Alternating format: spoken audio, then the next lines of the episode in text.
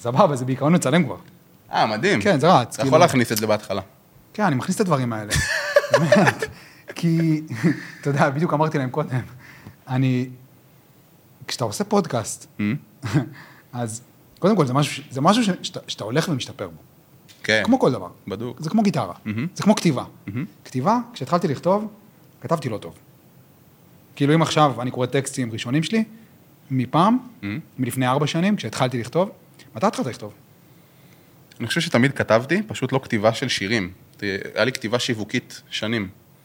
כאילו הייתי תמיד כותב, פשוט לא... והיה לי קשה להתייחס לעצמי כאומן. כאילו לא התייחסתי לעצמי ככותב, כי אבל זו כתבתי כתיבה המון. שיווקית. כי זה או שזה כתיבה שיווקית, או שזה כתיבה של אה, נורא דברים של אה, עסקי ונורא דברים כן. כן. כאלה. ורק כשהתחלתי לכתוב שירים, אז הבנתי שאני, כמו, ש- הבנתי שאני כותב, והייתי צריך להמיר את הכתיבה השיווקית שלי לכתיבה כאילו של, אה, של שירים. שזה מתי קרה, נגיד. זה קרה לפני שלוש וחצי שנים, משהו כזה. הייתי אחרי שברון לב כזה מפרידה כזה של... אה, מפרידה קשה, והיה לי המון המון חרא על הלב. ואני חושב שאחת מהדרכים שגיליתי שאני יכול להוציא אותה ממני ולשמור אותה בחוץ, היה הכתיבה. זאת אומרת, זה מה שגרם לי פתאום לקחת את מה שישב לי על הלב, ושזה לא יישב לי רק כאן, זה פתאום יושב על איזשהו שיר, ועכשיו הכאב הזה עבר לתוך קופסה שנקראת שיר, והוא שם. אני יכול לגשת אליו מתי שאני רוצה, והוא כאילו מין כזה... מוציא את זה החוצה. וזה, זה, זה, ת- אתה מתאר פה תהליך, אני, אני, חבל לך על הזמן, אחי, אני אהיה איתך קשה עם זה. אתה מתאר פה, אתה מתאר פה תהליך שהוא מודע, תוך כדי, או שאתה עכשיו בדיעבד מסתכל על זה, ואתה אומר, בתקופה ההיא, אחרי שנפרדנו, היה לי קשה להתמודד, כי אני יודע את זה היום, כן. שלוש שנים אחרי, אני יודע לנתח, לנתח את זה בדיעבד היום ולהסתכל על זה, אני יודע שהיה לי קשה באותה תקופה, והדרך שלי להתמודד עם הקושי הזה, הייתה הדרך להוציא את זה בכתיבה. אתה אומר את זה היום בדיעבד, או שתוך כדי שעשית את זה, שכתבת בימים, בבוקר, בערב, בתקופה שהיה לך הכי קשה. כי- כי- כי כי שברון לב, מה יותר קשה מדחייה? אתה יודע שדחייה, אני חושב שהיה כתוב איפשהו על זה בספר של יובל נוח הררי, שהוא מדבר שם על דחייה חברתית כמשהו מאוד אבולוציוני. בסופו של דבר אנחנו חיים היום בתרבות שאתה יכול לחיות כאדם בודד בצורה די נוחה. אתה עדיין יכול ללכת לעבודה ולהרוויח כסף, אתה עדיין יכול לגור באיזושהי דירה, אתה יכול לשרוד, אתה יכול לחיות חיים נהדרים, גם בתור בן אדם לבד, בלי תמיכה ושום עזרה ממישהו אחר. לפני, לפני המהפכה החקלאית, לפני 12,000 שנה, 10,000 שנה, כשחיינו כציידים לקטים ושבטים, אם אתה לא היית מתחבר לשבט שלך, אתה לא היית יכול לשרוד לבד בטבע. תחייה חברתית היה משהו אבולוציוני, ש... הישרדותי. הישרדותי. אתה לא תשרוד לבד. אם כן. אתה לא ביחד עם השבט שלך והם לא עוזרים לך והם לא שם בשבילך, אתה מת. כמו פילים. כן. פיל היום מגלים אותו, הוא תוך יום מת, או תוך שבוע. אה, אתה, אז תחשוב כמה פילים מפחדים מתחייה חברתית. וזה מה שקורה להם. כן. הם, הם מגלים אחד את השני, בגלל, ב, דרך אגב, בגלל סיבות חברתיות. זה הסיבות. אשכרה. ברור. מעניין. אז כן. אה, ממש לדעתי יושב על אותה נקודה. אז מה אתה, אז בעצם שם זה התפתח? ה- כן, אני חושב, ש... אני חושב שזה התפתח, זאת אומרת, ה- הניצוץ הראשוני והיצירה, להתחיל לכתוב, פתאום- לא היה משהו מודע וטכני, זה לא היה כאילו משהו של כזה, אוקיי, אני הולך לכתוב כדי להוציא חרא, אבל מאוד פתאום, אה, היה לי המון זמן לעצמי, היה לי המון שינויים, כאילו זה היה גם, היה לי חבר מאוד מאוד טוב, שפתאום היה- עבר בינינו איזשהו חתול שחור קטן, וגם פתאום החלטתי לקחת צעד אחורה מתוך עולם הבידור, ואחרי שגיא ביטבוקס והפסטיגל וכל הדבר הזה, וגם הפרידה מהבת זוג. זאת אומרת, היה לי שלושת הדברים שהכי הגדירו אותי בתור הזהות שלי. שנאחזת בהם. שנאחזתי בהם, זה היה שגיא ביטבוקס, זה היה Mm. חלק ענק ממי שאני והזהות שלי, זה היה הזוגיות שלי, וזה היה החבר הכי טוב שלי. ושלושתם, תוך חודש, התהפכו, והייתי צריך למצוא את עצמי בזהות חדשה לבד. ככה ממש- זה- ככה זה תמיד קורה, אה? אחי, זה מדהים. זה חייב לקרות ככה. כן. כאילו- ב- בום, בבת אחת. שהכל יתפרק ביחד. כן. חייב. וזה היה נהדר. זה היה נהדר. זו הייתה השנה הכי... הכי... קשה? הכי קשה והכי טובה. אם מצאתי את עצמי, פתאום גיליתי, ו- והייתי צריך לבנות זהות חדשה, ממש בצורה הזאת, ו... ו... ואז אמרתי, אוקיי, אני חוזר לעשות מוזיקה, אני רוצה, אני רוצה להתחיל ליצור. והתחלתי לעשות, זה היה בהתחלה ג'מים עם חברים בבית, מנגנים, אני רק מתופף, אני ביטבוקסר מתופף, אני מנגן על כחון. אה, היית על התופים? הייתי על התופים, אחי, היה לי כחון בבית, היינו מגיעים חברים, מנגנים, הייתי מזמין כמה חברים אליי הביתה, תרפיה. מבחינתי זה התרפיה. כמה חברים באים, גיטרות, נגנים, ראפרים, זמרות, מה- מה שאתה לא רוצה. עושים ג'מים אצלי בבית בדיזינגוף, למזלי הייתה לי שכנה כבדת שמיעה, הייתי יכול לעשות שם עד ארבע לפנות בוקר, סיסו וסימחו של אה, ניגונים וג'מים בבית. ו- וכל פעם אמרתי, כאילו, היה לי חוסר, התחלתי, רציתי לכתוב, ואז התחלתי לכתוב, ופתאום מה שעלה לי בכתיבה, זה מה שהרגשתי, ואז הבנתי מה פתאום זה עושה לי. אז זה התחיל להיות מודע יחסית מהר, אבל זה התחיל מניסוי וטעייה. ומה זה עושה לי? פשוט זה מקל, לי- מקל עליי את ההתמודדות? כן, אתה יודע, אני חושב שאחד הדברים הכי שעוזרים לנו לפענח דברים ולהבין דברים, זה להוציא, אותנו, להוציא אותם מתוך הראש שלנו. זאת אומרת, למה כתיבה היא דבר כל כך תרפיה וכל כך עוזרת? כי זה עוזר לך להסתכל בצורה רציונלית על הדבר הזה שאתה חווה. בראש יש המון המון בלאגן. המון כאוס. בלאגן, תמיד, כאוס. כאוס. כשאתה כותב את זה, זו תוכנית עבודה מסודרת. כאילו, זה אתה מסתכל ואתה אומר, אוקיי, ככה אני מרגיש, ככה הרגשתי היום, ככה הרגשתי עוד שבוע. אבל שירים? מה זאת אומרת? שת, אבל גם כשאתה אתה- כשאתה אומר... שאני- שירים. שירים? בטח, גם, גם, ב- גם בקטע של שירים. אני כותב שיר, ואני, ואני מסתכל אחורה, ואני, ואני מנסה להבין מה הרגשתי כשכתבתי את השיר הזה. אתה עושה ראפ בעצם? התחלתי עם ראפ. כן. האל- האלבום האחרון שהוצאת זה ראפ, לא? לא הייתי קורא לו ראפ, לא היית? יש שם גם אלמנטים של ראפ והיפ-הופ ו-R&B, אבל כאילו, אתה, יודע, אני לא יכול לקרוא לעצמי זמר ואני לא יכול לקרוא לעצמי ראפר. מבחינתי אני מוזיקאי, יוצר, אני כאילו, קשה לי הטייטל של, אה, של זמר או ראפר. קשה לך ראפר, אבל, אבל קל לך יוצר? כן, בטח, הרבה יותר. כי אני מרגיש, את- תראה, אני גם, יש פה עניין גם של מה הפורטה שלי. אה, במוזיקה שלי, הקול שלי הוא לא הפורטה שלי. Mm. זאת אומרת, אני לא עכשיו, יש לי קול יפהפה ואני זמר טוב. אני חושב שאני יכול להביא משהו מיוחד מעצמי. המוזיקה שלי מצליחה לרגש, כי אני מצליח לספר משהו מזווית מאוד מסוימת, עם קטע עם זה הכתיבה, ניואנס. לא? כן, הכתיבה וההלחנה וההפקה המוזיקלית וכל מה שסובב סביב השיר. הקול שלי זה לא הפורטה שלי. אז קשה לי לקרוא לעצמי זמר, אתה מבין? כן, זמר זה משהו שהוא, כאילו, ראפר בשבילי זה, בתוך המילה ראפר, מהמם. בתוכה מגולם אמן. יפה. בתוך המילה הזאת. כן. בזמר, לא תמיד. כי זמר יכול להיות מאוד אה, ביצועיסט. בדיוק. וראפרים לא עושים קאברים, ראפרים תמיד זה... כותבים. מה ש- כותבים, כי מה זה אומנות? נכון. מה זה אומנות? מהמם. מה זה? מה זה אומנות? כן. כאילו, אתה שואל אותי באמת? באמת, לא, מה זה מבחינתך אומנות? יבוא בן אדם עכשיו ויגיד, רגע, רגע, רגע, מה, אתה רוצה להגיד לי שאייל גולן הוא לא אמן? אז אני שואל, מה זה אומנות? אומנות היא דרך, בשבילנו, לדעתי, להעביר רגש מבן אדם אחד לבן אדם השני בצורה טובה. אם אנחנו מצליחים להרגיש משהו ולהעביר אותו לבן אדם השני, מבחינתי זה מבסס את האומנות. אם זה ציור, אם זה כתיבה, אם זה שירה. אם אני יכול לשיר ואני מרגיש איזשהו משהו, ואתה בתור מאזין שלי, גם אם כתבתי את השיר או לא כתבתי את השיר, מצליח לקבל רגש מסוים ולחוות תהליך רגשי מהביצוע שלי, אה, מהביצוע. זו האומנות. זה הבנתי. יכול להיות מהמון דברים. הזמר יכול להיות אמן בעצם. בוודאי. Mm. אגב, יש זמרים שלוקחים שירים שהם לא כתבו ולא הלחינו, ו- אבל נותנים את הביצוע שלהם. בוא'נה, אני, אני רואה את זה ששומע את זה עם קאברים. אני עושה רואה, שירים, אני רואה שאתה משתף קאברים. כן, עושים לי קאברים בטיק, אתה יודע, קאבר קטן בטיקטוק, ואני טס על זה. כן. כי הם פתאום מביאים משהו אחר לתוך הדבר הזה. בוא'נה, זה, זה- זה אומנם רק ביצוע, אבל זה גרם לי להרגיש, אז אני לא אקרא לזה אמנות. כאילו, זה מדהים, זה לא מטורף? משוגע. מה? ל- ל- שמישהו עושה לך קאבר, כן. כאילו זה, פתאום להיתקל, פתאום להיתקל במישהו שאתה לא מכיר, כן. שפשוט כאילו, הוא שר את השיר שלי עכשיו? כן. שיר שאני כתבתי? כן. מה מה בדיוק הוא עושה? ואני עוד, לא- ואני עוד לא מופיע עם המוזיקה. תחשוב מה יש אם אני, תחשוב על אומנים, כאילו אני בראש שלי מדמיין אומנים ש, שמופיעים ועומדים על במה עם אה, אלפי אנשים ששרים את השיר. אה, אתה יודע, אני עוד לא, אני לת- עוד לא חוויתי את זה, ואני מאחל לעצמי שאני אחווה את זה, אבל אימא'לה, זה נראה לי גם בכלל, אתה יודע, להיות על במה ושהקהל שר שיר. מה זה כאילו, אתה- מה זה אומר? זה אומר פשוט עכשיו לפתוח הופעה? אני, כרגע ההופעה הכי גדולה שאני מתכנן כרגע זה החתונה שלי, בעוד חודש וחצי. אה, אז על החתונה אני כרגע. נורא אז על נורא שם. החתונה פשוט. אבל אה, ממש אחרי החתונה, אני מאמין שאני אפתח הופעה ראשונה של המוזיקה, כן. אחי, הופעתי מול אה, עשר אלף איש בראשון, כאילו, כ- כן. כשגיא ביטבוקס, כמנחה כן, אירוע. כן, כן, עוד לא עם המוזיקה. המוזיקה. פחד מוות, כאילו, מבחינתי זה עולם אחר. כן, זה יותר מפחיד. כן, בטח. מה מפחיד בזה? אני חושב שמה שמפחיד אותי לפחות, אתה יודע, נגיד הקטע של לעלות על במה ולדבר מול אנשים, זה קל. זה, זה החלק הקל אצלי.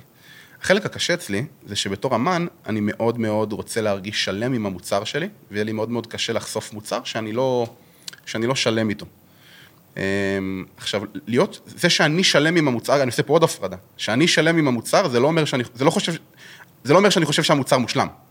אין לי בעיה לצאת עם מוצרים, אני קורא לזה מוצר, זה מצחיק, כי כן, אני בא כן. מההייטק, אבל כן, כאילו... אבל אני מבין מה אתה קור- אומר. על המוצר הזה שאני מוצא, אין לי בעיה שהוא יהיה חצי אפוי, כי אני רוצה לשחרר ולהוציא ולהתקדם ולא לחכות למוצר המושלם. אבל אתה תהיה שלם. אבל אני צריך להיות שלם איתו. אני אומר, אוקיי, זה מספיק טוב בשביל מה שאני רוצה כרגע, בוא, בוא נתקדם. ובהופעה, ובגלל שאני לא זמר בפורטה שלי, להביא את המוזיקה שלי בצורה טובה ואיכותית כמו שאני רוצה על במה, דורש סט יכולות שונה ומורכב, שאני עובד עליו, וכשאני ארגיש שאני שלם איתו ומוכן אליו, אז אני אצא. ואני כרגע עושה על זה אה, ניסיונות. אני עולה ללייב בטיקטוק, אה, עם- דרך המחשב, עם חבר שלי גיטריסט, ואני עם המיקרופון, ואנחנו עושים כל מיני שטויות ושרים ועניינים, ואני קצת מתחיל לעבוד על זה ממש. מה זה בשבילך להיות פגיע על הבמה? Mm. אם אתה אומר שהמוצר, אם אתה שלם עם... ה- אני, כשהגיע אליי הספר שלי, מהמם. בפעם הראשונה, העותק הראשון, אוקיי, מגיע, אתה יודע, כשאתה מוציא, כשאתה, כשאתה מוציא ספר, אז הם שולחים לך עותק ברור. אחד, ואז אתה, תאשר אתה אותו. מאשר אותו, ואז כן. הם מדפיסים אלף. מהמם. כשהגיע אליי העותק הראשון של הספר, זה היה הרגע שהחזקתי אותו, ולקח לי שנה. וואו. לק- לקח לי שנה. כאילו, מהרגע ש... מהעותק שקיבלת עד ההוצאה לא, של... לא, לא, לא, לא, לא. לקח לי שנה, אוקיי. כי זה ספר טקסטים. אוקיי. מהרגע שהחלטתי שאני הולך להוציא ספר ועשיתי אדסטארט, כן. הספר יצא שנה אחרי האדסטארט. אוקיי. ולקח לי שנה. ארבעה חודשים רק לקח לי להבין איך אני רוצה לסדר את הטקסטים בספר. כן. מה יהיה הסדר שלהם. וארבעה חודשים לקח לי לעצב אותו. כי הוא מעוצב גם, יש, בפ- יש בתוכו, הוא, הוא מעוצב. אני אביא לך אחרי זה. אני אשמח. לקח לי שנה. ואז, כל השנה הזאת, היא היא התנקזה לרגע הזה ששליח מתקשר אליי. שליח, שליח מתקשר אליי. איך זה בסוף נורא טכני. כן, ש- שליח... אה, רד, הספר שלך פה. כן, שליח מתקשר אליי כאילו עם שקית, והוא אומר לי, בוא, זה שלך פה, ואני מחזיק את הספר, ו, וברגע הזה אמרתי, לא אכפת לי יותר מכלום, כי הייתי שלם איתו. מהמם. ש- זה בדיוק, אבל בדיוק, איך שדמיינתי אותו, ולא, אפילו, לא רק דמיינתי אותו, ככה רציתי שהוא יהיה, איזה כיף לך. אחד לאחד. זה, זה, זה, זה, זה... ה- להגיע לשם זה כבר בתהליך היצירה, להבין מה אתה רוצה בכלל. כן, ידעתי, כאילו, זה- ידעתי מה אני רוצה, ידעתי. שם הקסם. כן. על לקבל את זה הבנתי מה ולהגיד אתה Mm. כאילו, אוקיי, זה, אני, אני שלם איתו. זה ר- כבר ל- ל- לדעת לכוון למה אתה מחפש ואיך אתה מחפש, ולהבין את הכיוון שלך, ולהרגיש כאילו, וואי, זה, לא זה חשבתי- ממש כמה תהליכים לא שונים. חשבתי על זה, ידעתי מה אני יש רוצה. אנשים, אז אתה יודע, יש אנשים, אה, באלבום השני שהוצאתי עכשיו, כמו שזה, ידעתי מאוד מה אני רוצה. Mm. ואז הרגשתי, היה לי קל להרגיש איתו יחסית שלם. באלבום הראשון, לא ידעתי מה אני רוצה, אה, ו- ו- ובדקתי וחיפשתי ו- ועשיתי שינויים, זה היה התהוות אחרת לגמרי, כי לא ידעת מה אתה רוצה. כי לא ידעתי מה אני רוצה, זה היה ממש שלב החיפוש. אז היית פחות שלם איתו? אחרי שהוא יצא? לא. הייתי שלם איתו באותה מידה, איך? אני חושב שהמוצר עצמו היה פחות שלם. איך היית שלם איתו באותה מידה?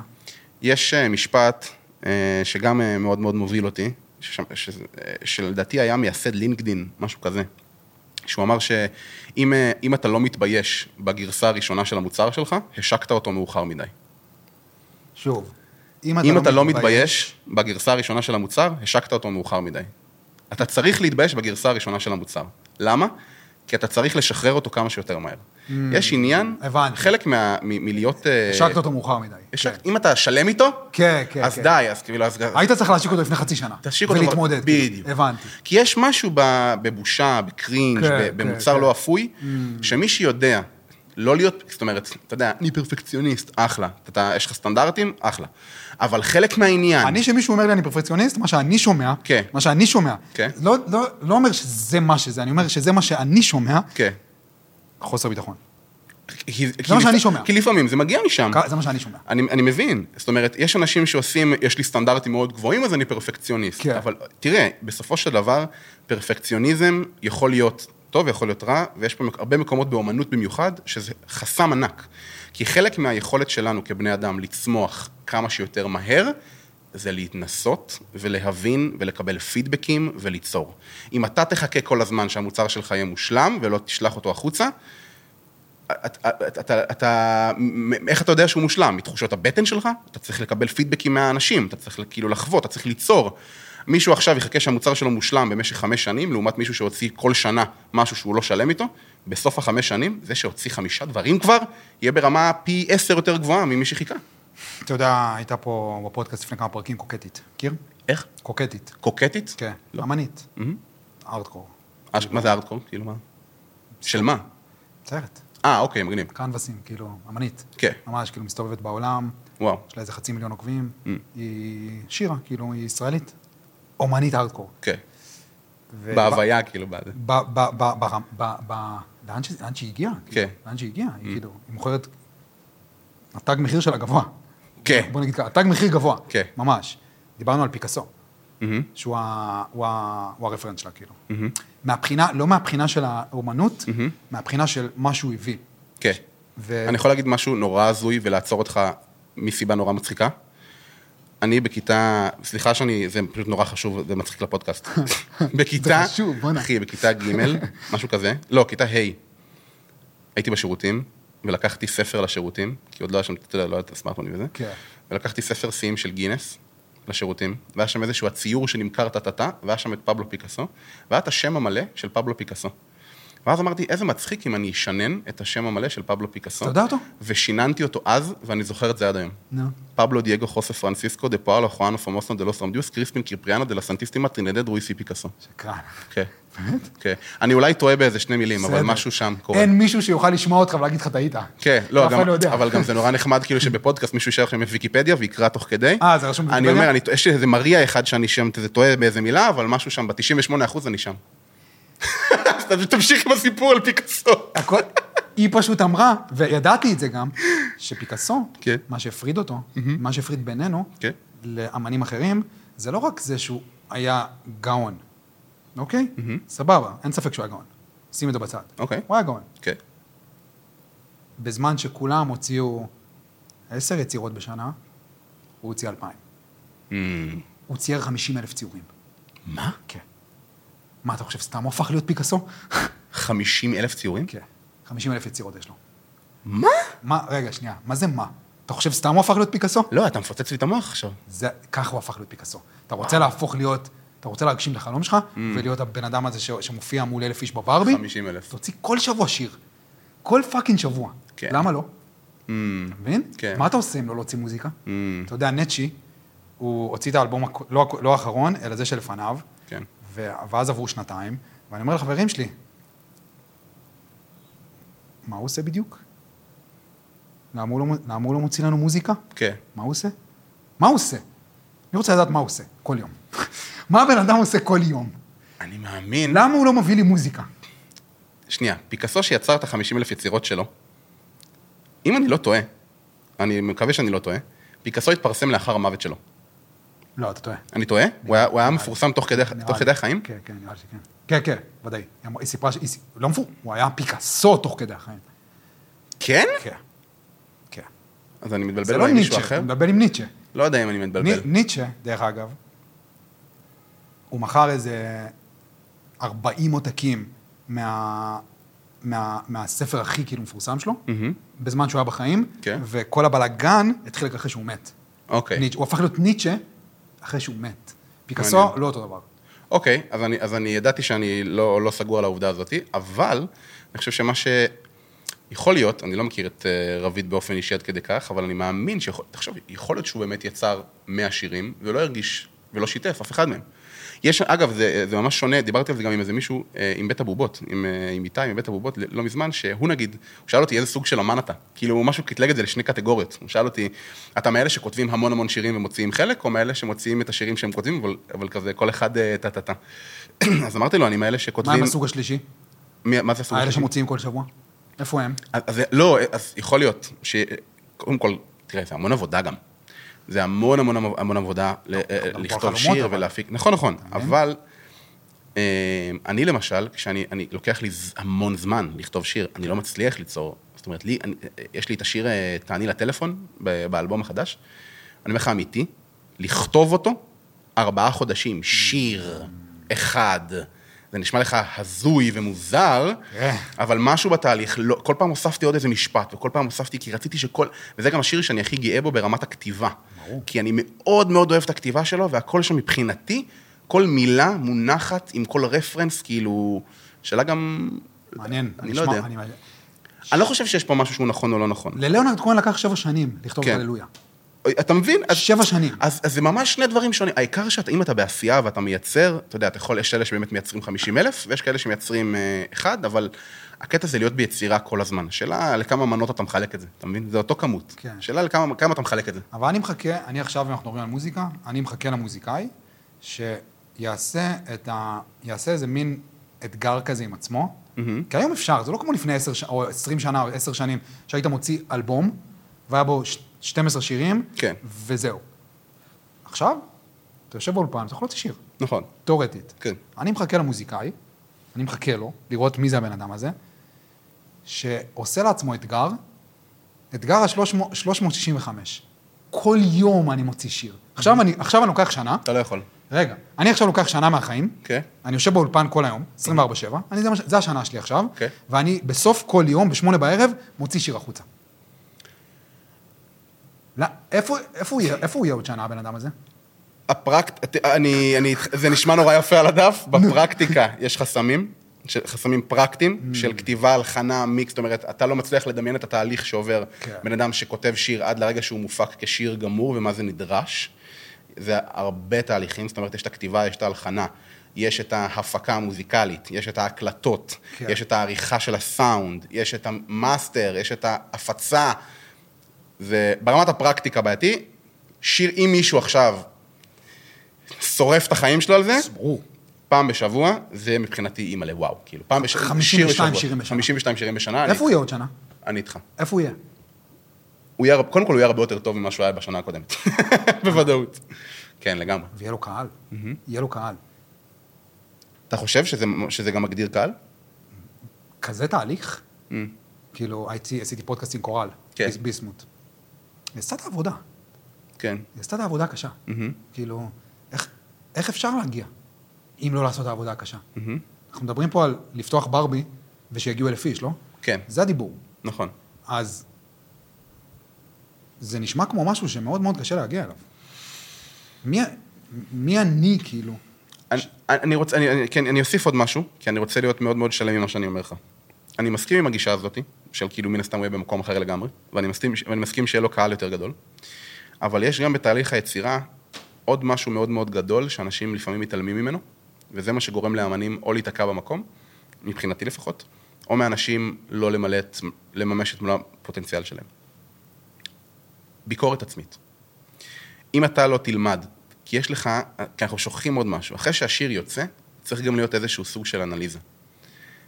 אני מסתכל על השיר פתאום חודש אחרי, איך אני מרגיש איתו, איך אנשים קיבלו אותו. אני, כל יצירה.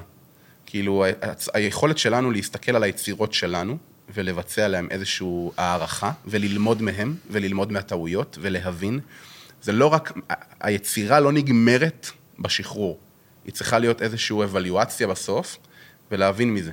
ומי שלא עושה את התהליכים האלה, מפספס חלק גדול מאוד מהלימוד של היצירה. אתה מבין מה אני אומר? אז האם תוך כדי השבוע הזה שאני יוצר כל יום, האם אני מצליח להסתכל אחורה על מה שיצרתי וללמוד ולהשתפר? אתה יודע, אני רואה את זה טיפה שונה, אוקיי, Mm-hmm. את התהליך של היצירה. עכשיו אני פשוט כאילו חושב על זה בקול רם ביחד איתך. זה נהדר לפודקאסט. כשאתה אומר תהליך היצירה, למה אתה מתכוון? כי מה- כי- כי מה שאני- כי מה שאני שומע ולמה שאני מתכוון כשאני שומע תהליך היצירה, זה התהליך שאתה עובר מול עצמך. כן, כי אם אתה אמן, אז היצירה זה משהו שמבטא את התהליך הפנימי שלך, אוקיי, באיזשהו, באיזשהו, באיזשהו, באיזשהו מובן מאוד בסיסי. אוקיי, נגיד, קח את האלבום של נצ'י, האחרון, ושים אותו מול שני אלבומים, ש, שני אלבומים לפניו, אתה רואה את ההתפתחות ה- ה- של העולם הפנימי שלו. אתה רואה איך הוא... אתה רואה יותר פגיעות. כן. אתה רואה יותר פגיעות. קרקטר דיבלופמנט בתוך אלבום. בדיוק, זה אומנות, לא? בעצם לעשות את התהליך הפנימי, ומה שיוצא, יוצא. אוקיי, אז אם, ה- אם זה אומנות, אז אם זה תהליך היצירה, של בעצם, אני נגיד בסדנה, זה סדנת כתיבה אינטואיטיבית. עכשיו, יש את הכתיבה ויש את התהליך.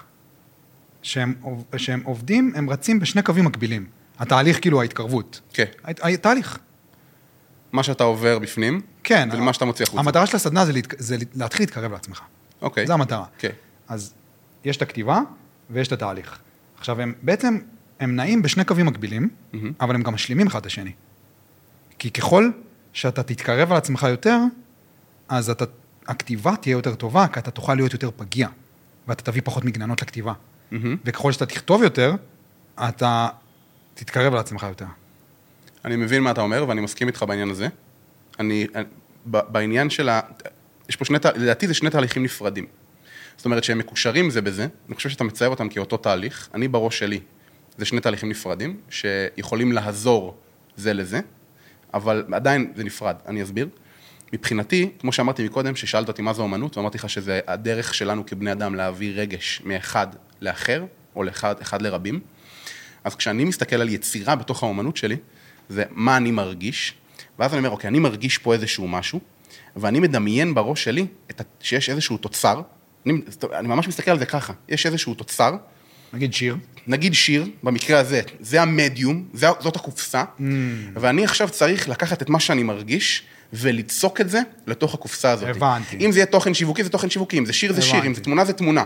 אבל יש לי פה את המוצר, את הקופסה הזאת, ומה שאני מרגיש, ואני צריך ליצוק אותה לבפנים. שזה שני תהליכים שונים, כאילו. וזה, וזה, והתהליך הזה, קודם כל, מה שאני מרגיש, ככל שמה שאני ארגיש יהיה, יהיה פגיע יותר, יהיה מיוחד יותר, יהיה מחובר לעצמי יותר, אז מה שאני מרגיש בפנים, יהיה מתוחכם יותר, יהיה מעניין יותר, יהיה יותר קל להזדהות איתו. יהיה ספציפי יותר. יהיה, בדיוק. אבל בסוף, התהליך הזה של היציקה, של מה שאתה חווה פה, לתוך המוצר הסופי הזה, אני מסתכל עליו כמו פאזל, כמו חידה. ככה אני מסתכל על שיר. כאילו, מבחינתי זה לא שאני בונה שיר ואז הוא הופך להיות מושלם, יש איזשהו, איך השיר הזה היה צריך להיות, ככה אני מדמיין את זה. יש את, נגיד סתם, אני אקח שוב את תעני לטלפון. יש את איך תעני לטלפון צריך להיות, ואני מנסה למצוא איך הוא צריך להיות. אני מנסה להגיד, לא, לא, זה יהיה כאן וזה יהיה כאן, וזה יהיה כאן וזה יהיה כאן. אני, זה כמו פאזל. ואז אני מסתכל, רק בסוף אני כאילו מסתכל בזום אאוט, ואני אומר, הפאזל, זה, זה הפאזל. זה, ככה זה היה צריך להיות. וככל שאתה מכיר את עצמך יותר, אתה יודע יותר איך זה צריך להיות? כן. יותר קל לי להגיע לשם. אתה מבין למה אני מתכוון? כן, אז שזה- ככה אני מצליח, אני, אני מצליח לתאר את שזה לתאר מה את שאמרנו קודם על ה... כאילו, שזה, בכלל לא חשבתי על זה אף פעם, של עצם זה שידעת מה אתה רוצה, זה אומר משהו. כי אתה מכין את, כי אתה, אתה, אתה מכין את עצמך, אתה יודע לחפש, נכון, אחי, למצוא תשובות זה דבר מאוד קל. למצוא שאלות זה האתגר האמיתי. Mm. הבנתי. וכשאתה שואל את השאלות הנכונות של מה אני רוצה להעביר ואיך אני רוצה להעביר, אתה יודע, אנשים מסתכלים על אומנות כמשהו נורא, אה, סופי. אה, כן, ומשהו נורא, אני מצליח להגיד, מסתכלים עליו בצורה אומנותית, אבל אתה, אתה כאילו נורא... אה, אה, אה, לא רציונלית, נורא רגשית, כן, נורא כן, כאילו כן, אומנות, כן, כן, וכאילו כן. כאילו, הוא אומן, ויש לו נפש של אומן. כן. אחי, אני לא יודע להגיד לך למה, אני הבן אדם הכי טכני בעולם, כל יצירה שלי, שאנשים יגידו, וואו, איזו יצירה אומנותית. אתה-" אחי, זה מתמטיקה בראש שלי. אני אומר לך, כמו חידה, יש לי את מה שאני רוצה, מה שאני מרגיש, ואני רוצה לצעוק את זה לתוך שיר, אז אני אומר, אוקיי, המשפט הזה יהיה כאן, המשפט הזה יהיה, אחי, מאה אחוז טכני, סליחה שאני הורס למישהו את, הפנטז... את הפנטזיה ואת הקסם שיש סביב אומנות וכתיבת שירים. מתמטיקה מבחינתי בראש. גם הכתיבה? גם, גם הכתיבה, וזה נשמע לאנשים מוזר לפעמים, כי מבחינתם זה כאילו, אני מסתכל לבפנים, לתוך הרגש שלי, ומוציא את הרגש שלי החוצה, בצורה שהיד שלחה אותי לאן ש... לא, לא יודע להגיד לך, אצלי זה ממש לא ככה. מאה אחוז טכני ואנליטי, בצורה כפייתית ומוזרה. אבל זה אני. אמרת קודם משהו ששלח אותי לדברים שאני חושב עליהם בתקופה האחרונה, כמו? עם השאלות והתשובות. מהמם, אני מנסה לחשוב הרבה על משמעות. מהמם. בתקופה משמעות ש- האחרונה. משמעות בכ- כמשהו בוא כללי. נתחיל מהמילה משמעות. מה המשמעות של משמעות? מה הת- בוא נתחיל מהמילה משמעות. ריקורסיה, כן. ואני מבין ש... אם התשובה היא היקום, ואני חושב שזה משהו ששמעתי את אילן מאסק אומר גם. אוקיי. אם התשובה... אילן. איך? אילון. אילן? כן. לא, מצחיק, זה אילן. יצא לי אילן? נו, אילן, אתה מכיר את אילן? אם התשובה כן. זה היקום, מהמם. אז את- מה שאנחנו צריכים למצוא זה את השאלות, אמ, כדי להבין את היקום. מעניין. התשובה זה היקום, אוקיי, הוא כן. Mm-hmm. פה, הוא פה, הכל טוב, מהמם. הנה הוא פה. Mm-hmm. עכשיו, אתם רוצים להבין אותו? כי יש בתוכנו פרדוקס קיומי. אוקיי, מצד- Mm-hmm. ספר לי עליו. מצד אחד, והוא יושב עמוק בתוך התת-מודע. מצד אחד,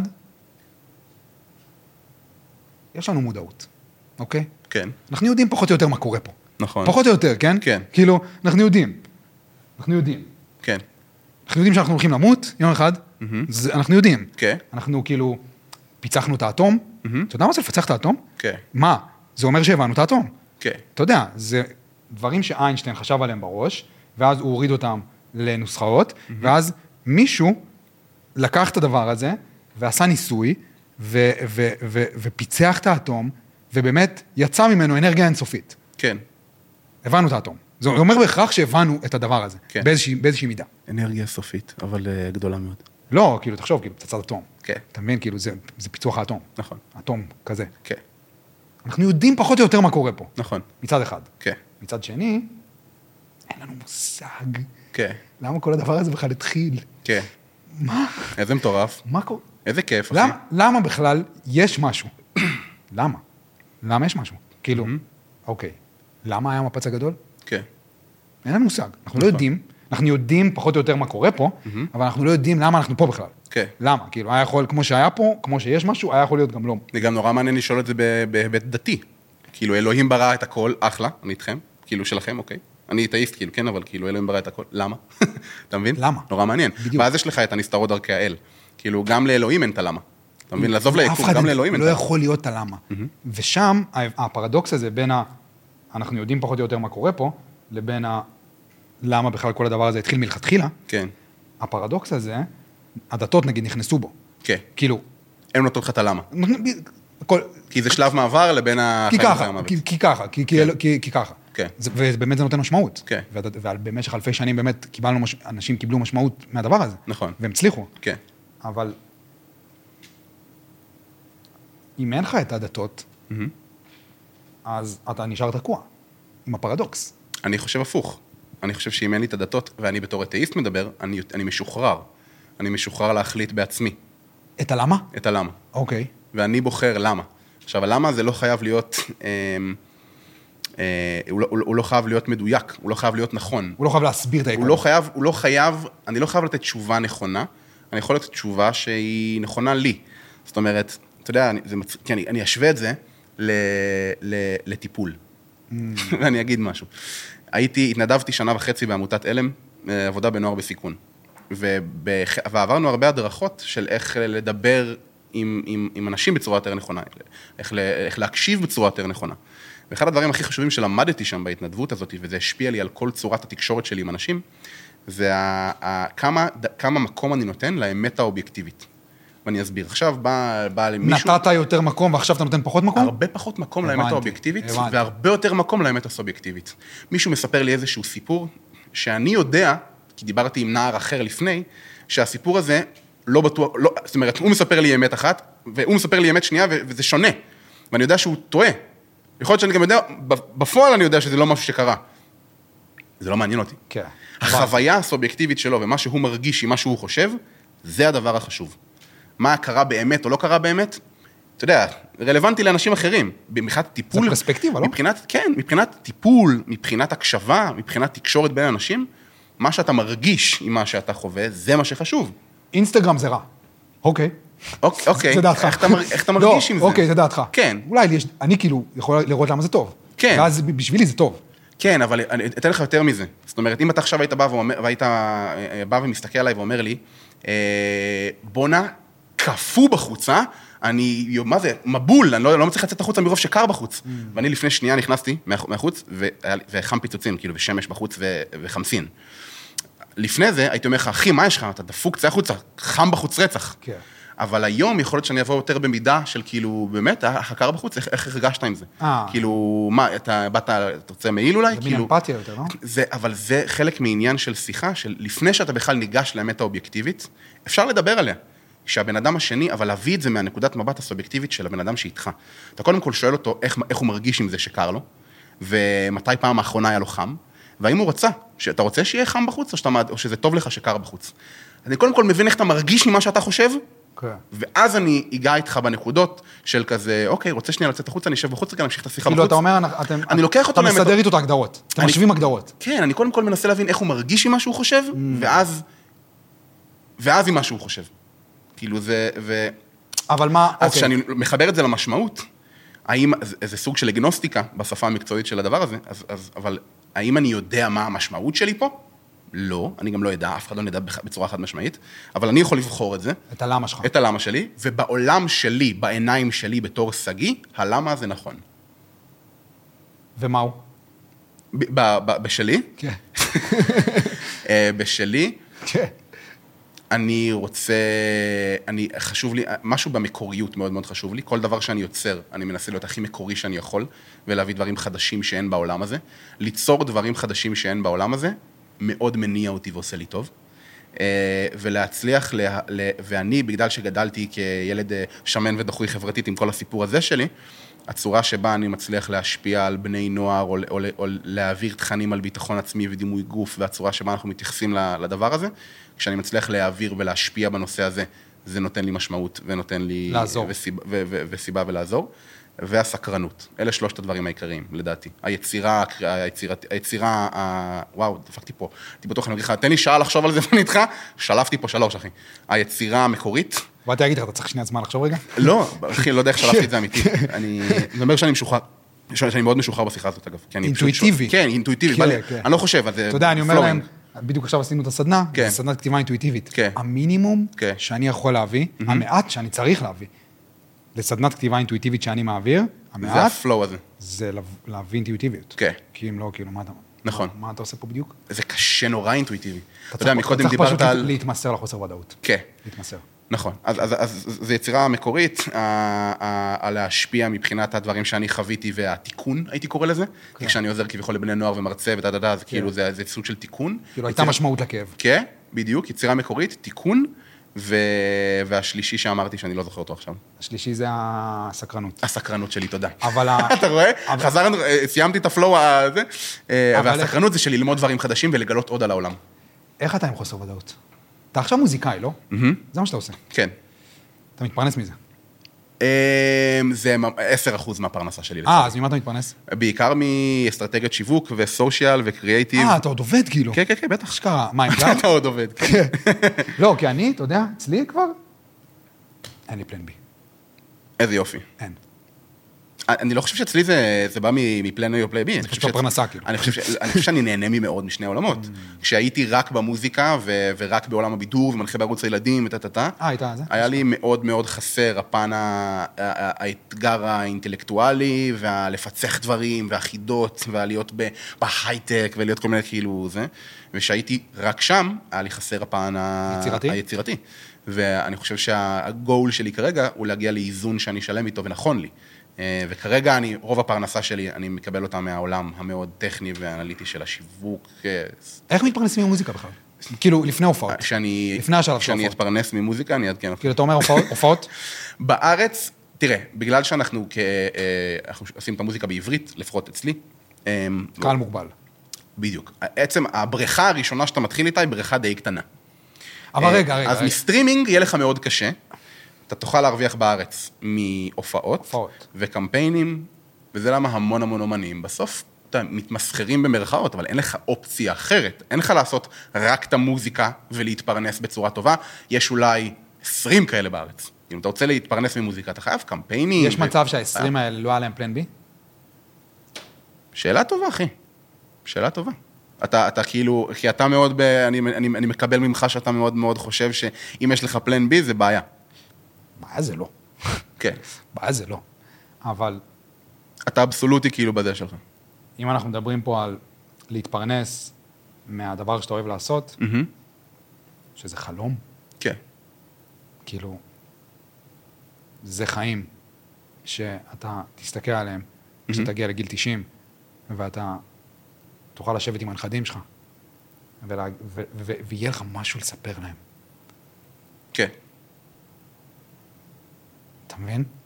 יהיה לך משהו לספר להם, לנכדים שלך. בוא נדבר, כן. בוא נדבר, יש לי משהו לספר לכם. ואתה תהיה גאה במה שאתה מספר. מה גאה? ברור, כי נלחמת. כי נלחמת. כי כשאין פלן בי, אתה נלחם. ממה אתה נלחם? עם חוסר ודאות. ואז, אתה נלחם עשר שנים, ו- ועוד חמש שנים, ואז, אתה פותח שלוש הופעות ב- בראשון, כן. בלייב פארק, וממלא את כולם בחמש דקות. אני, אני, אני, אני מסכים איתך בחלק מהדברים שאתה אומר, ויש לי, אבל יש לי, יש לי הסתייגות מסוימת. ויש לי הסתייגות מסוימת בזה שאני אומר, ב- באיך אנחנו מסתכלים על חלומות. עצם, עצם העובדה שאתה בא ואומר לי, אם אתה רוצה להגשים משהו ולהצליח בו, ו- ויש לך חלום מסוים, אז אתה צריך להיות אבסולוטי אליו, אני מסכים איתך. אבל עכשיו אני הולך איתך עוד יותר אחורה, ורק דיברנו על ה... לא על התשובות, על השאלות, על הלמה.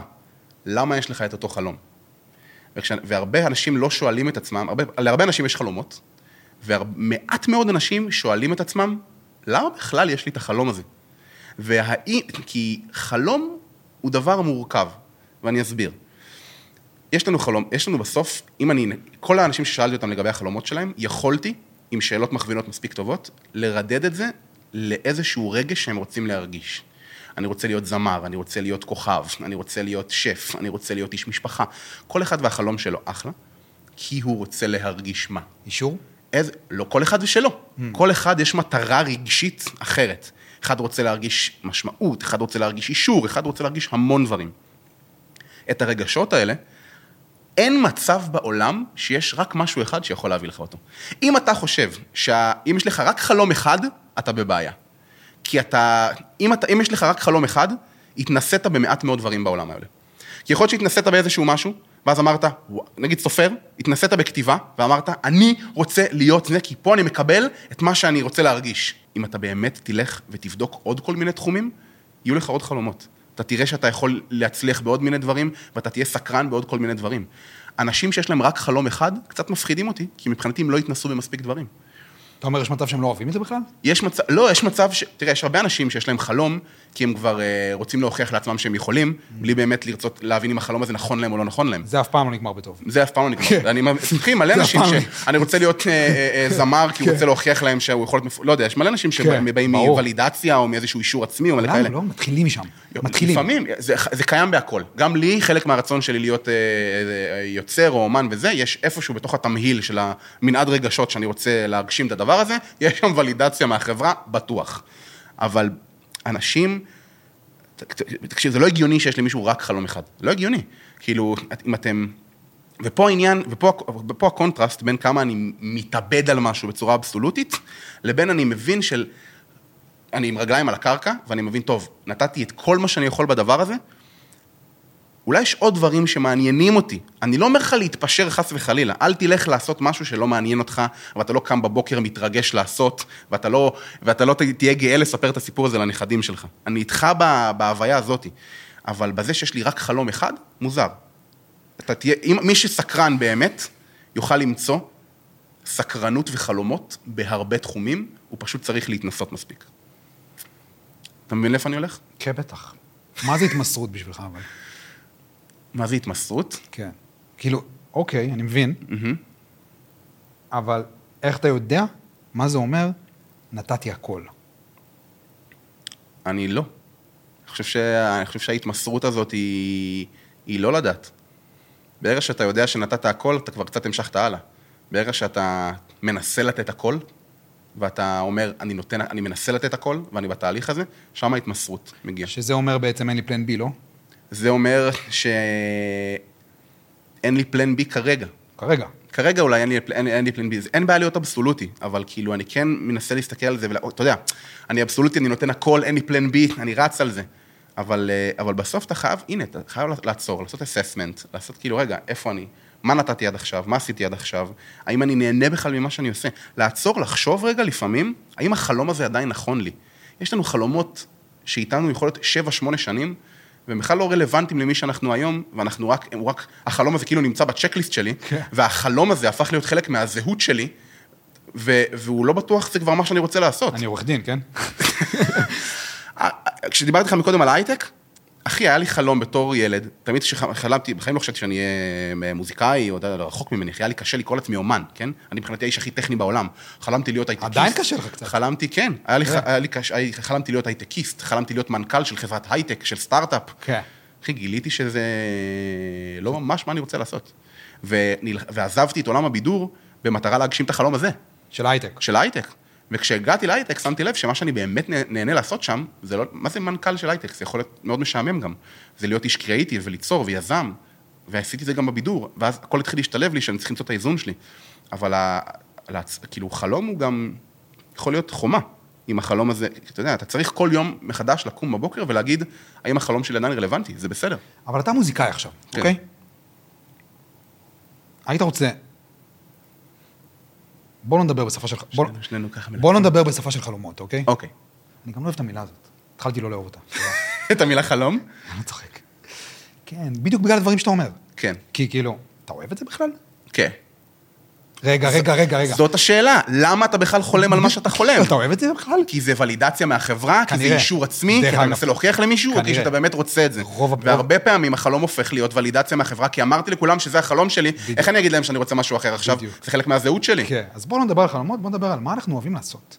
אוקיי. אתה אוהב לעשות מוזיקה? מאוד. כדי להגיע למקום הזה, מהמם. שאתה חי ממוזיקה כן. בארץ, מהמם. בארץ, זה לא משהו שצריך להתמסר אליו? כן. רק כדי שיהיה לך את הסיכוי בכלל להיות בתוך המיקס של אולי זה יקרה? כן. של אולי זה יקרה? וזה בדיוק הצומת דרכים שאני נמצא בה היום. אבל, ואני אכניס עכשיו את הפן של אני מנסה, לה- שיש לי כמה חלומות, ואני אסביר. אני עכשיו, בדיוק באותה צומת דרכים, שאני אומר, הוצאתי אלבום שני, השקעתי בו המון כסף, המון זמן, המון מאמץ. האם אני מצליח להתפרנס ממנו כבר? לא.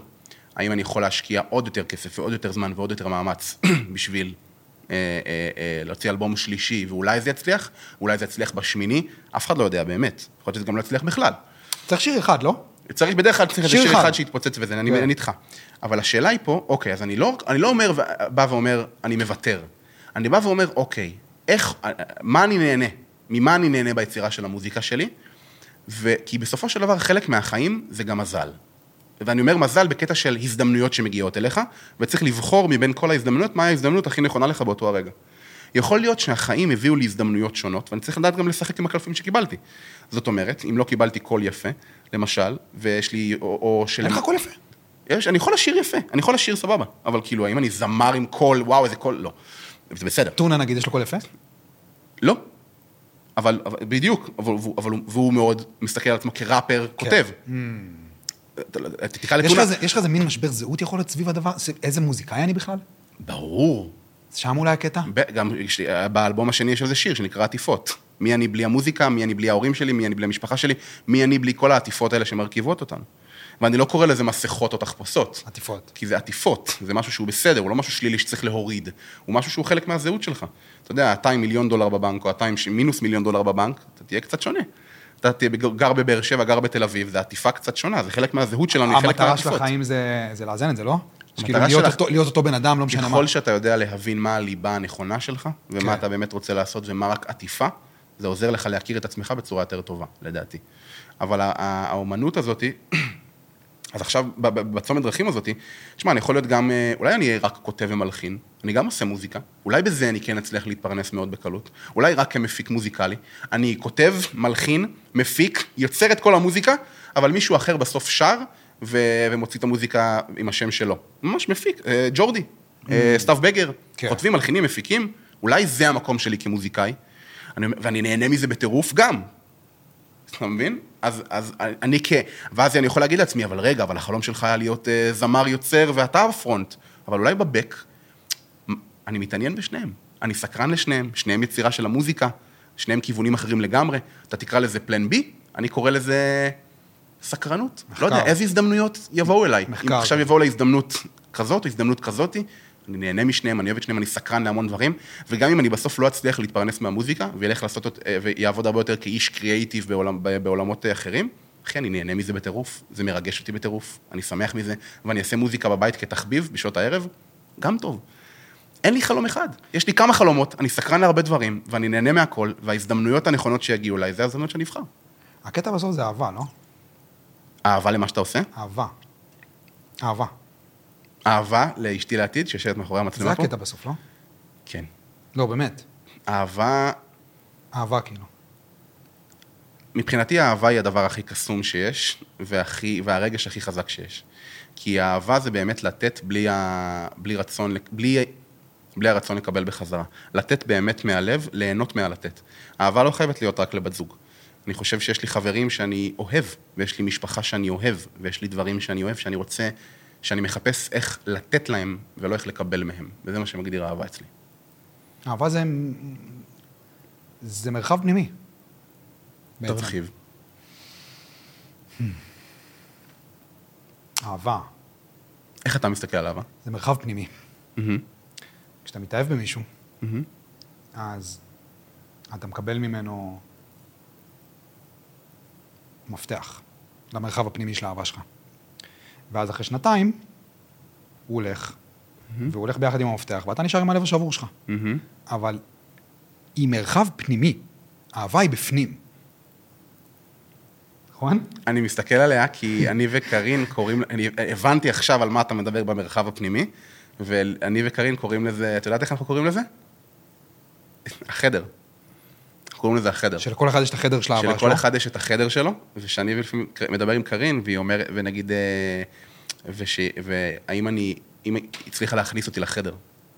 כי כשאתה מסתכל על המקומות הכי מפחידים בלב שלך, הכי, ה- ה- הכי חשוף שלך, זה, ה- זה החדר הקטן הזה בלב, שזה רק אתה בו. אתה יודע, אתה יכול לי- להיפתח איתו, ואתה יכול להיפתח איתה, ואתה יכול להתקרב אליהם, אבל יש לך איזשהו חדר שהוא רק שלך לבד, כן.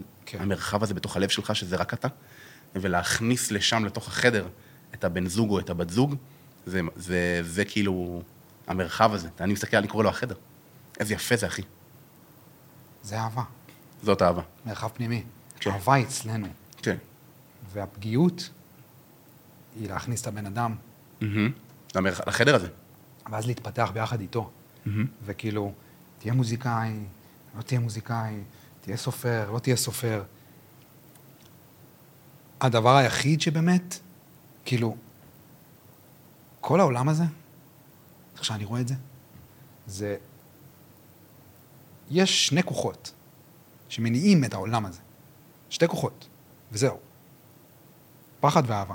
אין עוד משהו. אלה שני הדברים היחידים שקיימים. אין עוד משהו. או פחד או אהבה. איפה אתה נמצא? כאילו, אם אתה בכלל רוצה ללכת לשם, מה לגבי אה, לפחד לאהוב או לאהוב את הפחד? אה, אם אתה, אם אתה, אם אתה, אם אתה, אם אתה ממש רוצה ללכת לשם, צורת חיים הראשונה, כן, כדור הארץ, דיברנו על יובל נוח הררי, צורת חיים הראשונה, אוקיי, לפני 4 מיליארד שנה, כן. חיידק חד-תאי. הביוגנזה. זה, החי- זה, זה הצורת חיים הראשונה. כן. חיידק חד-תאי באוקיינוסים הקדומים של כדור הארץ. צורת חיים הראשונה. אני איתך. ממנו הכל התפתח. נכון. אנחנו התפתחנו. כן. האבולוציה התחילה שם, כן. בחיידק הזה. או האלגוריתם, לפחד למות או לאהוב את- ולעשות צאצאים. האלגוריתם שלו, כן, של החיידק הזה, המנגנון הפעלה שלו, כן. היה להתקרב או להתרחק. זהו. אה, לקחת את זה לשם, מעניין ממש. מטאפורה נפלאה. מטאפורה נפלאה, אחי. הכל התפתח משם. כן, הכל, גם אנחנו. כן. אנחנו מספרים לעצמנו סיפורים על גבי סיפורים על גבי סיפורים על גבי סיפורים, אני אהיה מוזיקאי, אני אהיה זה, אני עורך דין. מהמם. פחד או אהבה? זהו, זה האלגוריתם שלנו. אני מאוד אוהב את מה שאתה אומר לי, ואני מאוד מתחב... וזו מטאפורה, מטאפורה נפלאה ויפהפייה ויצירתית וציורית מחשבות, לא מאוד יודע. בעיניי. מחשבות, כאילו. זה סופר יפה, אבל, אבל בגלל שאנחנו פה בשיחה נורא עמוקה ומעניינת, אני אהיה הפרקליט השטן עכשיו, ויבוא לאתגר את, ה, את, ה, את הדעה הזאת, רק, ב- רק בגלל... אתה יודע... רק בגלל שאני אתה יודע- פרקליט השטן עכשיו. כן. אתה יודע, כאילו, נו. יש אמנה של פילוסופים. כן, אמנה, אני לא זוכר את השם שלה, אבל כאילו, שכל הפילוסופים הרציניים, בארץ אין פילוסופים. כן. כל הפילוסופים הרציניים בעולם חתומים על האמנה הזאת. כן. ומי שחתום על האמנה הזאת, הוא בעצם מתחייב שאם אתה עכשיו, הרי פילוסופים עושים דיבייטים. כן. אם אתה עכשיו בדיבייט, כן. וברגע האמת, ברגע הדיבייט, לא משנה אם הוא מצולם, לא משנה אם יש קהל, לא משנה כלום. אתה חתום על האמנה הזאת. זה אומר שאתה מתחייב שאם ברגע האמת, בזמן הדיבייט, זה שמולך מביא לך נתונים שהם מחייבים אותך לעבור לצד שלו, אתה, אתה מתחייב. זה אמנה. אשכרה. כן. אז דבר. אוקיי. אז אבל- שוב, אז זה, זה, עניין, זה יותר משהו פילוסופי לפני, לפני שזה זה. אני מאוד מתחבר ללהתקרב ולהתרחק, אני רוצה אולי לאתגר את הדבר הזה בעוד משהו. יש, ב, יש בשפה המקצועית דבר שנקרא uh, fallacy, זה איזשהו, ב, בעולם הדיונים, איזשהו צורות, מחשב, צורות מחשבה לוגיות שונות, ואחד מה... ופלסי זה כאילו משהו שהוא נראה לנו נכון, אבל הוא לא, בפ- לא בהכרח נכון. ויש מה שנקרא appeal to nature, איזשהו פלסי לוגי שיש לבני האדם, שבעצם גורם לנו אה, אה, לחשוב שאם משהו טבעי, הוא טוב יותר. זאת אומרת, יכול להיות שזה ויטמין שבא בכדור, וזה ויטמין שבא דרך פרי. יכול להיות שהפרי יותר טוב לי, כי זה מהטבע, כן. וזה לא מכדור מעבדה. מין אינטואיציה כזאת. זה מין אינטואיציה פנימית שיש לנו, שהיא לא תמיד נכונה. כן. הרבה פעמים יכול להיות שדווקא עדיף לך את הכדור מעבדה המאוד סינתזה הזה, כי זה מה שנכון לך לגוף. כן. עכשיו, זה נראה לך מאוד מוזר, כי אנחנו רגילים לצרוך מהטבע ולא מתוך מעבדות. עכשיו, אבל, אבל יש כאלה שיגידו, לא, לא, ה-appeal to nature שלהם חזק מהכל, ואני מעדיף דברים, רק דברים טבעיים, טבעיים, טבעיים, או שיש כאלה שמבינים שמה, מה נכון לי מבחינת איזה. אז כל אחד ילך לשם, אבל, אבל יש איזשהו פלאסי של appeal to nature, שאנחנו, כמו שאומרים לך, זה בא מהשדות שלנו, אתה יודע, דברים כאלה של, של תתחבר לטבע שלך. אז המון המון חלק מהדברים שגם בפילוסופיה יש appeal to nature.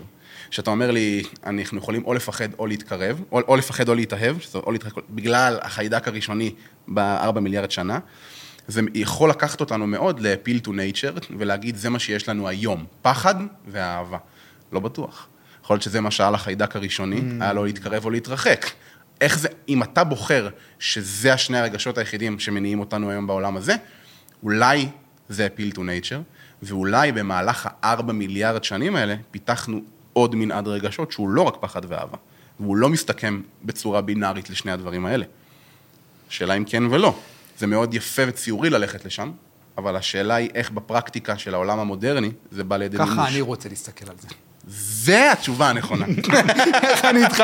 ככה זה בול. ככה אני רוצה להסתכל על זה. ככה זה בול. לא אכפת לי מה קורה במציאות. כי מה ש... כי וזה האמת הסובייקטיבית שדיברתי בדיוק. עליה מקודם. אם זה עוזר לך לאבד את כל הרגשות שאתה מרגיש ואת החוויות שאתה מרגיש ביום-יום, בצורה של האם זה הולך להתקרב או האם זה הולך להתרחק, אם זה עוזר לך להתבטא בצורה יותר טובה ולהבין דברים על עצמך... האם עכשיו מניע אותי פחד או מניע אות- או מניע אותי אהבה? ככה אני בוחר להסתכל על זה. מדהים, אז בעולם שלך זה נכון וזה יפה, וזו הצורה שבה אתה מסתכל על דברים, וזה נהדר. כן.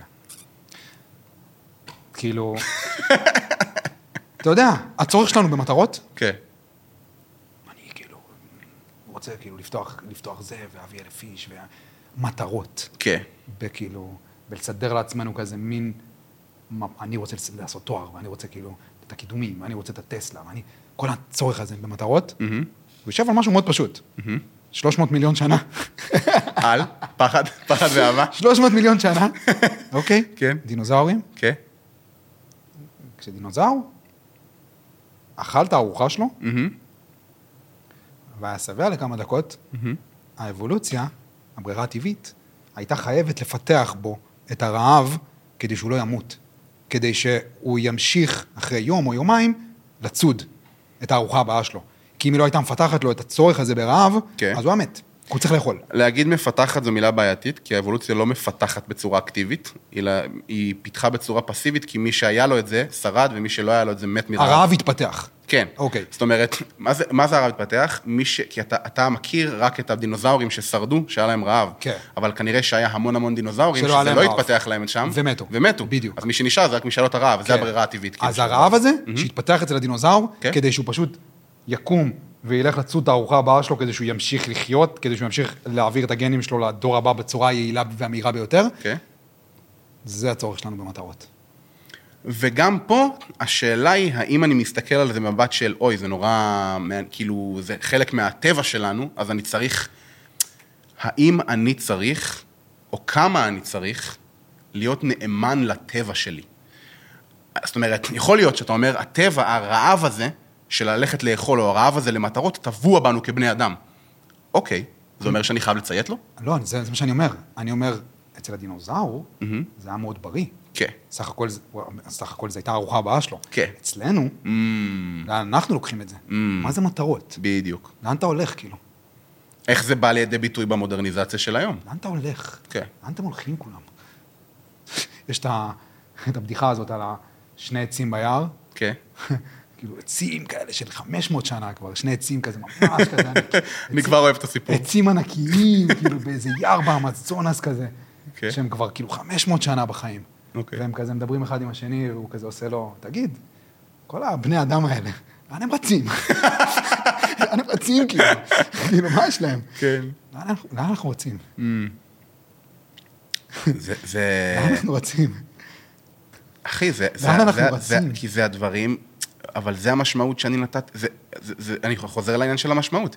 המשמעות שלי זה סקרנות, אחד מהדברים זה הסקרנות, אני חייב ליצור ולעשות ולייצר, ו, ו, ו, ו, ולרוץ, כי, כדי לנקות? כי אני סקרן, כי אני, לאן אני זה יכול רוצה, להתפתח? כי אני, כי אני מת לדעת. זה מגניב, אתה יודע? לאן זה יכול להתפתח? כן, בוא מה זאת נראה. אומרת?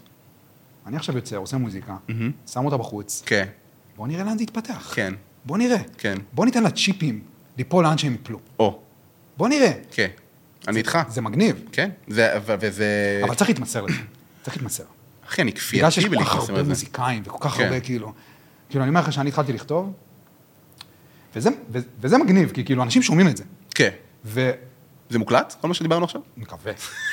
בסוף, בסוף כל, כל פעם שאני מסיים פרק, כאילו, אני הולך כזה, וכאילו, אני, ויש את ה... ואני לוחץ על ההקלטה, ויש סאונד שונה בין הרקורד לבין אה, הלסיים. אתה מחכה לסאונד הנכון. כן, אני מת מפחד.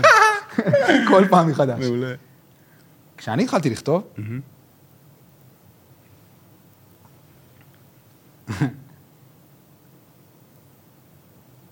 אמ, כשאני, אתה יודע, כשאתה לא זוכר מה אתה זה, אז כן. כאילו, זה ב- עשיתי פודקאסט עם בן אביבי, אתה מהמם. יודע מי זה? לא. עשיתי איתו כבר שני פרקים. אני ואנחנו- גרוע בשמות, אבל... לא משנה, בטירוף, אנחנו כאילו. כבר עשינו, מדברים, מדברים, שעה וחצי, בסוף השיחה, כאילו, הוא אומר לי, הייתה שיחה טובה, אמרתי לו, בוא'נה, אני לא זוכר כלום. הוא אומר לי, זה אומר שהיית נוכח. וואו, יפה. אני לא זוכר כלום, אני לא זוכר, על מה- ואז בסוף באמת, כאילו, הפרק שחררתי אותו לפני שבועיים. מטורף. אחד הפרקים שהכי אהבתי, כאילו. כן, יש את ה- יש את המשפט הזה של, אה, של ה- ה- הספרים שקראתי הם כמו האוכל שאכלתי. אה, אני Mm. לא זוכר שום דבר מהם, אבל הם הפכו אותי למי שאני היום. כן, ממש. ממש. כי כאילו, מה אתה מנסה לזכור? תהיה אינטואיטיבי. כן, זה, זה, זה, זה נכנס לך למגירות איפה שזה אוקיי. זה צריך נכנס, להיכנס. כאילו, כן, זה נכנס. אז כשהתחלתי לכתוב, אז... כי אנשים מסתכלים על, על זיכרון כשינון, כי הם רגילים בבתי הספר. כן, כן, כן. אם אתה לא זוכר לדקלם לי את מה כן. שאמרת מקודם, אתה לא זוכר. לא, לא, לא, זה נכנס. זה- כן. יש תהליך עיבוד כן. שהוא שונה לגמרי משינון ושליפה של שינון. ודווקא זה- אם תהיה זה נוכח- הפך להיות חלק מהחשיבה שלי עכשיו. בדיוק, בדיוק. ככל שתהיה יותר נוכח. בדיוק. אז התחלתי לכתוב, אז הייתי חוזר הביתה, כל יום, כותב, מפרסם. כל יום, כל יום. ב- לאינסטגרם. 2018. כן. כל יום. והייתי עוקב אחרי כותבים אחרים, שהיו מפרסמים באינסטגרם, והם כזה פעם בשבוע, פעם בשבוע וחצי. כן. כל יום. כל יום. וכאילו, אתה יודע, והלכתי וגדלתי וגדלתי וגדלתי, כי עשיתי את זה כל יום. אתה מבין? לא זוכר למה אמרתי את זה. כי, כי אני חושב, ש, אני, אני, אני חושב שאני מבין, כי, אתה יודע, אנחנו באים מ... מ- יש פה איזשהו שני ניגודים. מצד אחד, אנחנו מדברים פה על אה, יצירה ללא הפסקה. אה, על ההתמסרות. ו- והתמסרות ליצירה, והבלי פן, בלי פלן בי, ולרוץ וליצור כדי להצליח ולהקדיש את המטרות שלך. ו, ואת הצד השני של, רגע, מה אני, מי אני רוצה, ללכת, לדעת להירגע, לדעת לנוח, לדעת לא להיות ברדיפה אחרי היצירה והחלומות שלנו, למצוא את עצמנו, להתחבר פנימה. זה שני כיוונים שונים ששניהם נכונים ושניהם טובים. אם מישהו בוחר, אתה יודע, לי, מרוב המרדף אחרי היצירה, יוצא לי מדי פעם לשבת בבית על הספה ולרצות לנוח ולהיות בצ'יל שלי, כאילו, ולראות טלוויזיה. פתח את האווילון קצת, שתיכנס שמש. ובמקום להיות ב... ב- להדליק פייסל. להדליק פייסל, לראות טלוויזיה בפנן. אני מוצא את עצמי, פותח שוב יוטיוב, שום רושם איזה משהו על טוטוריאל. ויהי אור, אחי. מהיר. במקום להתפנן לי כאילו ולהירגע עם איזה זה, אני מוצא את עצמי פותח יוטיוב ורואה טוטוריאל של משהו, כי אני מת ללמוד עוד, כי אני מת להיות יותר טוב ממה שאני הייתי אתמול. זה התמסרות. זה התמסרות שהיא גם צריכה לבוא במינון נכון, שזה לא רק למידה אינסופית ויצירה אינסופית ולרדוף אחרי המטרות, אלא גם לדעת. אלן, תלוי מה המטרות. אתה יודע, יש את המשפט הזה, מי שרוצה לכרות הרבה עצים, צריך מדי פעם לעצור את הכריתה ולהשחיז את הגרזן. בול. בול. אתה לא יכול רק לכרות כל היום. בול. תעצור גם אתה תשחיז. יודע מה זה אומר להשחית הב- להשחית הגרזן? נו, להבין מה המטרה. מה המטרה, איך תבין מה המטרה, אתה אומר מטרות, מטרות, מטרות, מטרות. יש מלא מלא מטרות. כאילו, אני רוצה ללמוד, אני רוצה זה. אם המטרה שלך מהמם. היא להכיר את עצמך כן, יותר ויותר, כי אם עכשיו אתה שואל אותי מה אתה רוצה לעשות שתהיה גדול, מה אתה רוצה לעשות שתהיה גדול? להכיר את עצמי יותר. מהמם. זה מה שאני רוצה. לא כן. אכפת לי מה אני אעשה. אני אעשה משהו, כן, אבל מה שאני באמת רוצה, המטרה שלי, אם המטרה של הדינוזאור זה לאכול, המטרה שלי זה להכיר את עצמי יותר ויותר ויותר ויותר ויותר ויותר ויותר ויותר. זו המטרה שלי. כן. אז אם, אז, אז כדי להבין שזאת המטרה, אני צריך להשחיז את הגרזן. כן. ומה זה אומר להשחיז את הגרזן, נגיד, בעולם שלנו? אני לוקח את זה למקום של אה, לאסוף סט כלים שירחיב את אגז, ארגז הכלים שלי, אה, ואני מחדד אותם ואני משפר ואני מוסיף, אתה יודע, אני לוקח את זה לשם. וגם לשאול את השאלות הנכונות יותר, להבין מה אני שואל.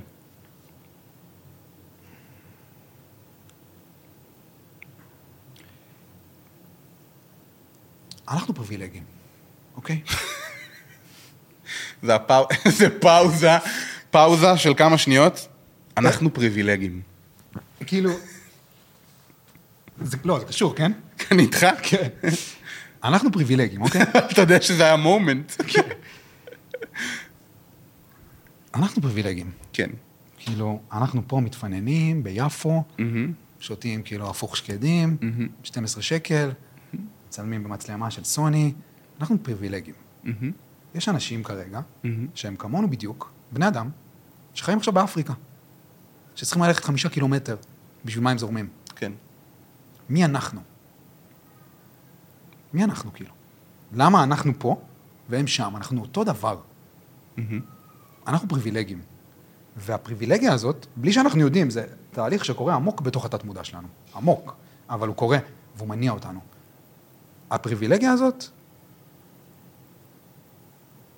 היא מגיעה עם נטל מוסרי. יש לנו נטל מוסרי. תסביר. אם אנחנו קיבלנו את כל הדבר הזה,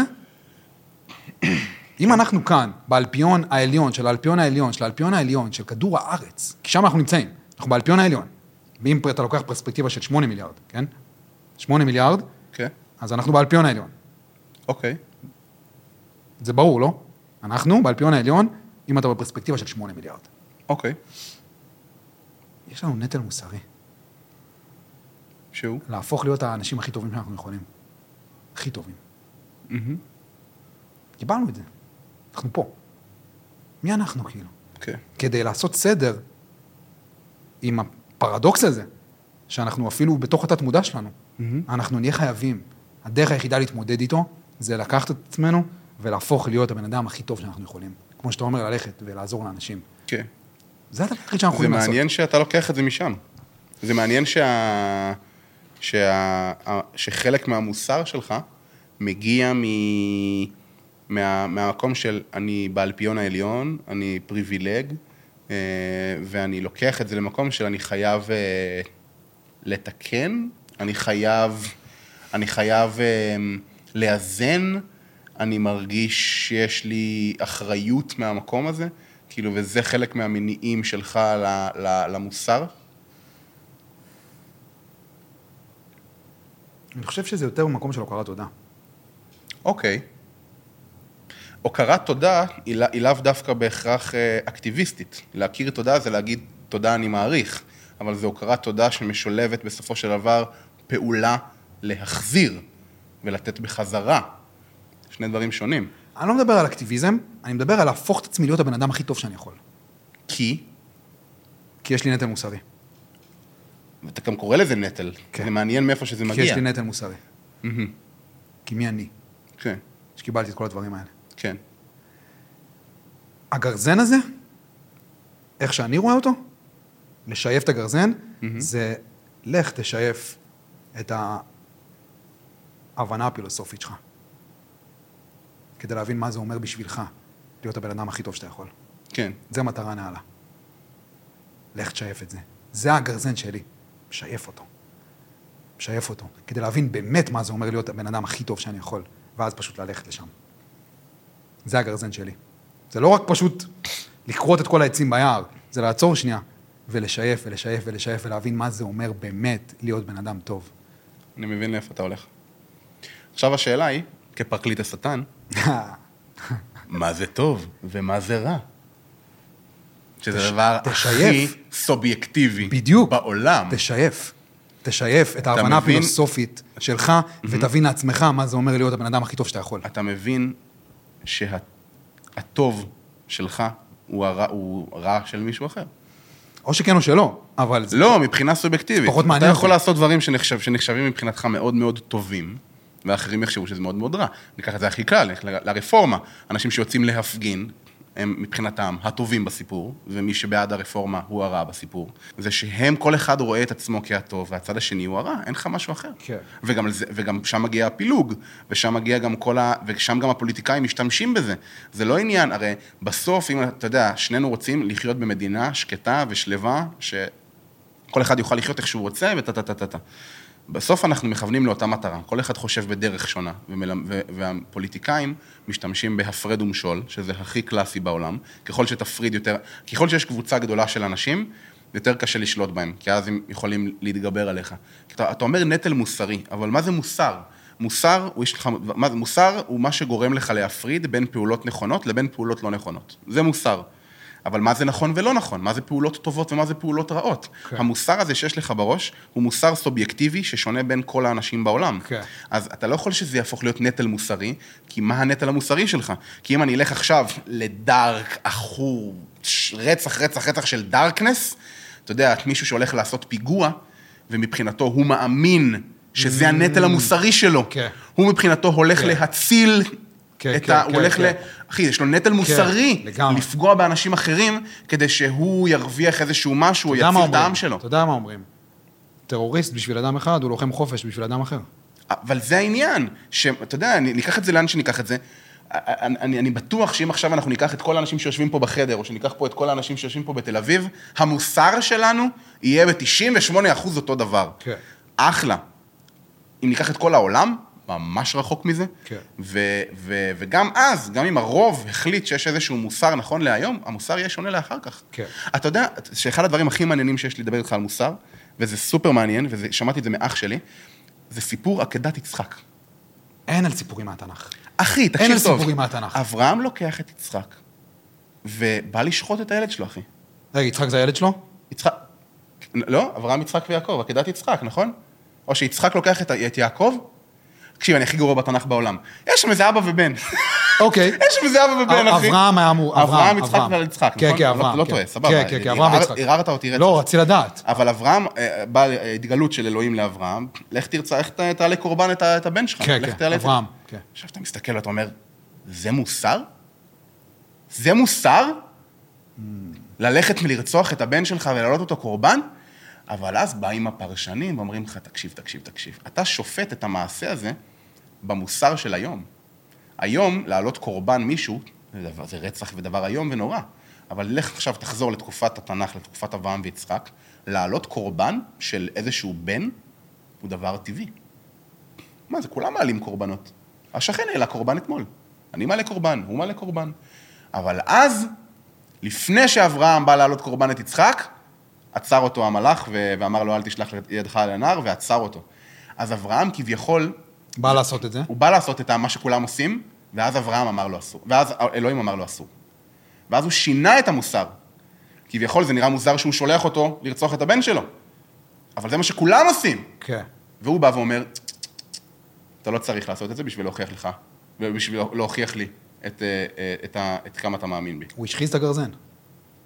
יכול להיות, יכול להיות. הוא השחיז את הגרזן. אבל אתה מבין לאיפה אני הולך? בטח. כי אנחנו שופטים את, את סיפור עקדת יצחק לפי המוסר של היום. כן, אבל כן. המוסר של פעם היה שונה בוא לגמרי. נשחיז, בוא נשחיז את הגרזנים שלנו, כל אחד. כן. זה, זה מה שאנחנו, כל אחד, כל אחד שיש- שישחיז את הגרזן שלו. כן, ואל תיקחו את המוסר כמובן מאליו אף פעם. אין דבר כזה Mm. ברירת מחדל של מוסר. מה השעה? לדעתי כבר, אה, לדעתי יום שבת היום, אחי.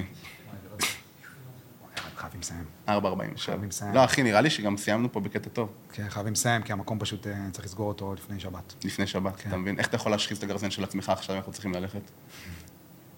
אה? איך אנחנו מסכמים? דיברנו על המון דברים טובים.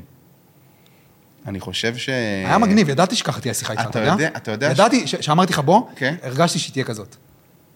כן, אתה גבר? כן, הרגשתי. ואנחנו לא מכירים, כאילו, לעומק. בכלל, כאילו, נכון. ר- רק היה לנו את הטיסה הזאת. נכון. זהו, לפני שנתיים, שנה, איזה כיף. אבל ידעתי שזה יהיה כיף. אני חושב שדיברנו על המון המון דברים, ואם אני אסכם את כל מה שדיברנו עליו היום, אני חושב שלקחנו המון המון דברים שגרתיים בחיים שלנו והטלנו בהם ספק. אז אני חושב שאם אנחנו נסכם את זה במשהו יפה, זה להצליח להסתכל על כל דבר פשוט או מורכב בחיים שלנו, ולהטיל בו ספק ולשאול את הלמה ואיך. הלמה, אה? הלמה. הלמה תמיד. הלמה ניטשה תמיד. אמר, אם יש לך את הלמה, אמ, אם יש לך את הלמה שלך, תמצא את האיך. אתה תוכל לסבול כל איך. יותר יפה אפילו. ניטשה. כפר על ניטשה. לא צחוק. יאללה. אחי, היה לי כיף, תודה.